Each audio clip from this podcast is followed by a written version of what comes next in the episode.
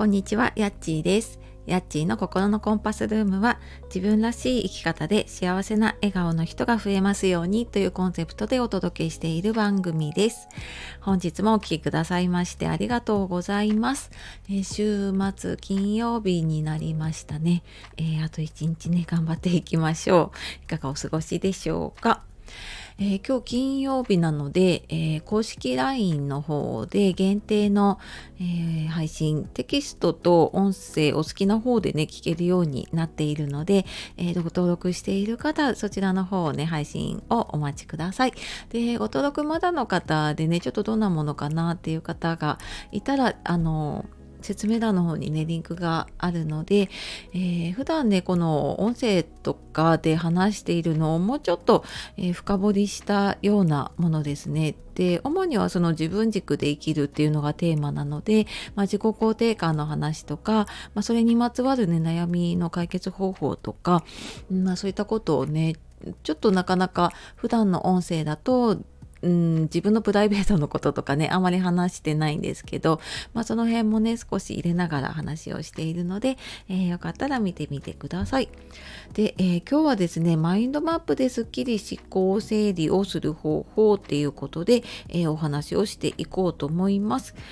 これを聞いているあなたはなんかこうあれもやらなきゃこれもやらなきゃいやでもなんか結局できてないなみたいな風に考えてばっかりで行動ができてないなって思うことってありませんか？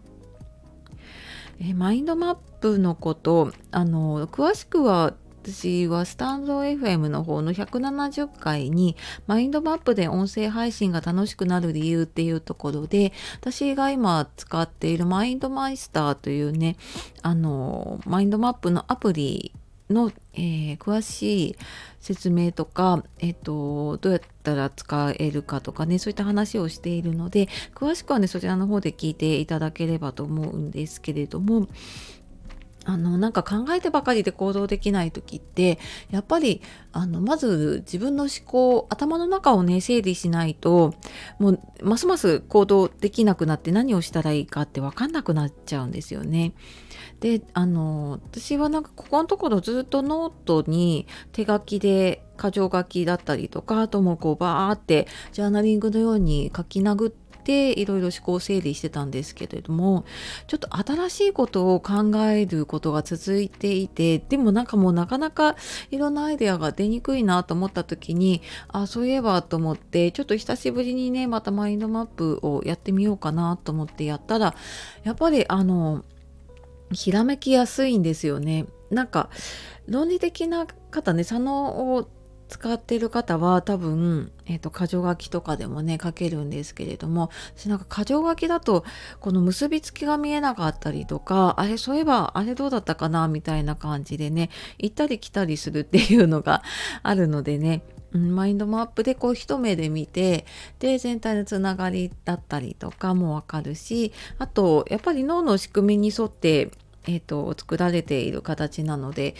なんか一個考えるとうんなんか止まらずに次のことが結構出てきたりするなって思います。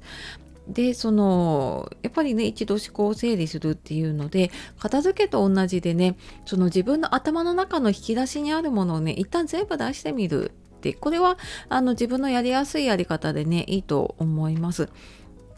がなんかその引き出しの奥にこう引っかかってるものだったりとか なんか引き出し開けたら入ってたみたいなものって結構片付けの時にありますよね。でなんかそれと同じで頭の中でも普段使っているものは気づいてるんだけれども普段そんなに使わないものとかちょっとずっとしまってたものってなかなか出なかったりしちゃうのでね一旦それを出してみて